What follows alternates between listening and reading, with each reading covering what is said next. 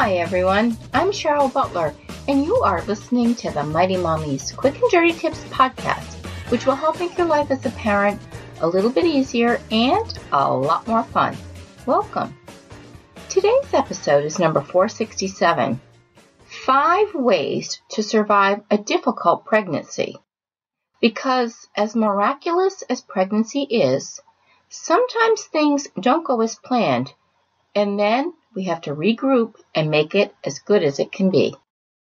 I waited for nearly seven years to experience one of nature's most elite joys, being pregnant. Never in my wildest dreams did I expect to struggle with infertility. I'm the oldest of five siblings. My spouse was the youngest of four. I babysat all my life and I always adored all things family related.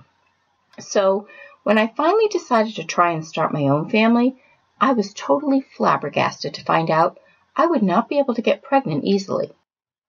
Many, many grueling and exhausting years into trying to conceive, three miscarriages, and one amazing adoption later, I finally became pregnant thanks to today's intense but miraculous gift of in vitro fertilization, known as IVF. Just because you receive a positive pregnancy result, however, does not mean you have smooth sailing for the remaining nine months. Not even close. I had been pregnant three times before my IVF procedure so I was realistic enough to know that the months ahead could be problematic. Perhaps because of my journey with infertility, despite my horrific bouts of morning sickness, gestational diabetes, and having to spend each of my pregnancies, including my first, chasing toddlers and young children, I have always loved being pregnant. No kidding. Most of my babies weighed in at nine pounds or more, so I really did have to learn how to manage a big load while caring for myself and my young family. No two pregnancies are alike, so if you're faced with a difficult nine months, Mighty Mommy shares five tips that can help lighten your load until your precious bundle of joy arrives. Five ways to survive a difficult pregnancy. Number one, be accepting of your medical condition. Two, practice self care early on. 3. Plan ahead. 4. Embrace help. And 5. Live in mindful gratitude. Let's explore these tips further. Number 1. Be accepting of your medical condition. When you first learn you're expecting, you will encounter a myriad of emotions excitement, joy, anxiety, elation, hysteria, and everything in between. Because I had tangled with the journey of infertility for over five years, when I learned I was finally pregnant, I literally sat in disbelief for days. It was one of the most amazing yet scary moments of my life. I didn't honestly believe I was pregnant until those first waves of extreme nausea took hold. When they did, I finally managed to accept that I was going to have a baby regardless of whether or not you're under the weather with your pregnancy. The wonderful news is that this is all temporary. And better yet, the end result for all your discomfort yields the best gift in the world, a precious baby. My morning sickness lasted all day long and for six months, not three. I was very fortunate to have a wonderful relationship with my OBGYN who had weathered the infertility storm with me and was now one of my biggest supporters throughout my pregnancies. For the many years I tried to conceive, I had very romantic and idyllic notions of how I thought I would feel when I was finally pregnant. Silly me. I thought I'd be glowing, fluttering around, and eating bonbons for nine months. Little did I know I'd be vomiting night and day, exhausted around the clock, and end up taking insulin for a condition known as gestational diabetes. There went the bonbons. I learned very early on that I had to be patient and accepting of how my body was going to handle my pregnancies. Once I did that, I freed up my emotional state and was better able to go with the flow. After my second pregnancy, I realized that for me, being pregnant meant all day sickness, not morning sickness. I also learned to treat my gestational diabetes right from the get go, rather than waiting for the glucose screening, which typically happens at about 24 weeks of pregnancy.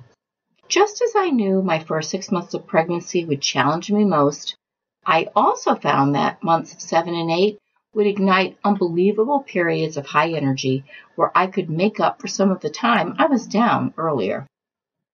By embracing the ebb and flow of how your body functions while pregnant, you can navigate your pregnancy journey with a bit more ease.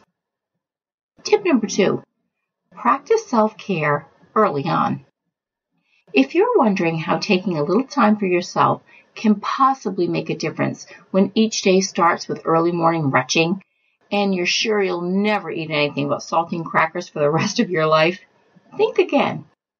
Though nine months can seem endless when you're feeling lousy, you'll be in your last trimester before you know it.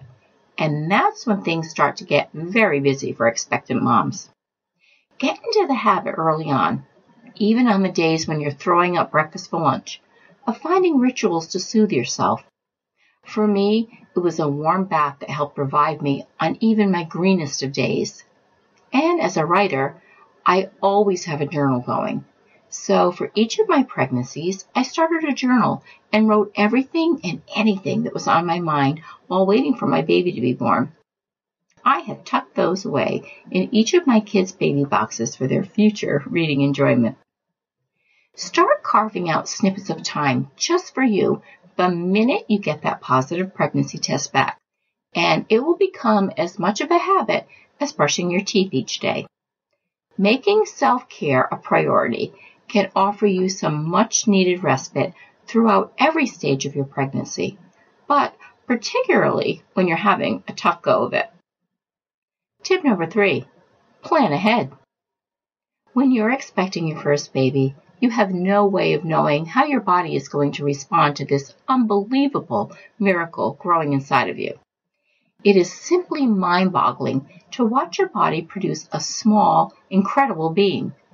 In fact, if you're struggling with a difficult pregnancy, watching your stomach stretch and expand and feeling your baby kick, rattle, and roll can definitely help reassure you that the end result is going to be well worth the temporary hardships you're facing now. As your pregnancy moves along, there are different things that you can do to ease your burden. One such thing is planning ahead. I had no idea I was going to battle morning sickness for six months with each of my pregnancies. So on the days that I had some extra energy or the vomiting wasn't so bad, I used that time wisely to do things like go food shopping and buy in bulk so I could prepare meals ahead and freeze them. Since we adopted our first baby, I had a little one to care for while I was working full time. So I paid my babysitter extra to stay and do some laundry and other light housekeeping jobs for me so that I wouldn't fall so far behind. During my second pregnancy, now with a two year old and a six month old in tow, I realized what I was in for. I took advantage of a grocery delivery service in our town and I hired a young girl in our neighborhood to play with my toddler so I could tend to my six month old as well as myself. Paying for these two services was well worth it until I felt better later in my pregnancy.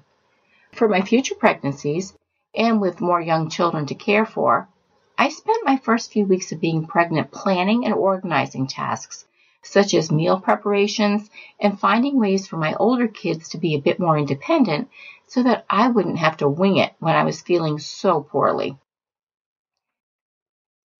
Tip number four, embrace help. For some of us, it's just not that easy to ask others for help. I know because I'm one of those culprits. I don't know if that stems from being the oldest of five siblings. I was always used to being the second mom in our family, or if it's just my Gemini personality but for whatever reason, I never considered it an option to ask for assistance at any point in my life until my first pregnancy. In my episode about embracing pregnancy during motherhood, I share suggestions on how to cope with pregnancy at the same time as raising young children. And my favorite tip was to ask for help. Believe me, I didn't even like asking my spouse for help. But that all changed when I was trying to manage our newly adopted baby's 2 a.m. feedings. I became pregnant when she was 12 weeks old. Navigate through wretched months of morning sickness and work full time. Something had to give before I collapsed. It was then that I had my husband take over the late night feedings, which he actually loved doing. And then I took it one step further and I asked my mother in law, yikes, to come be with me a few afternoons when I returned from work. I quickly learned that hell wouldn't freeze over because I needed some extra help, and in turn, my husband and my in-laws felt extremely useful. Make a list of those that you can lean on during this trying time. Neighbors, people from church, you know, retired grandparents make wonderful, kind helpers. Tweens looking for babysitting or mother's helper hours, someone who might not be working right now and have a few extra hours to lend, even coworkers that might be able to run some errands for you. And tip number five, live in mindful gratitude. Ironically, I believe my struggle with infertility is where I became a big believer in practicing daily gratitude. As disappointing and heart wrenching a period as that was in my life, it also put many things into perspective for me. I wanted something so badly that it nearly consumed me 24 7. But we knew that our ultimate goal was to become parents, and how it happened really wasn't that important. Once I changed my focus from pregnancy to parenthood, I started to view my life much differently, and I made it a practice to look for joyful things rather than dwell on what was lacking in my life. It was then that I started keeping a gratitude journal. That was nearly 30 years ago, and to this day, I still keep a journal of giving thanks. When you're pregnant, especially if you're experiencing one that is very long and difficult, you can get some instant relief by being mindful of the blessings in your life. My colleague, Ellen Hendriksen, PhD, now the Savvy Psychologist podcast, has a terrific episode on the benefits of keeping a gratitude journal and how to cultivate it that further reinforces what a healthy habit this is for all of us. Writing these things down can really reinforce all the positives. And if you start tracking your gratitude now, while you're expecting, once your baby arrives, you will really have lots to jot down.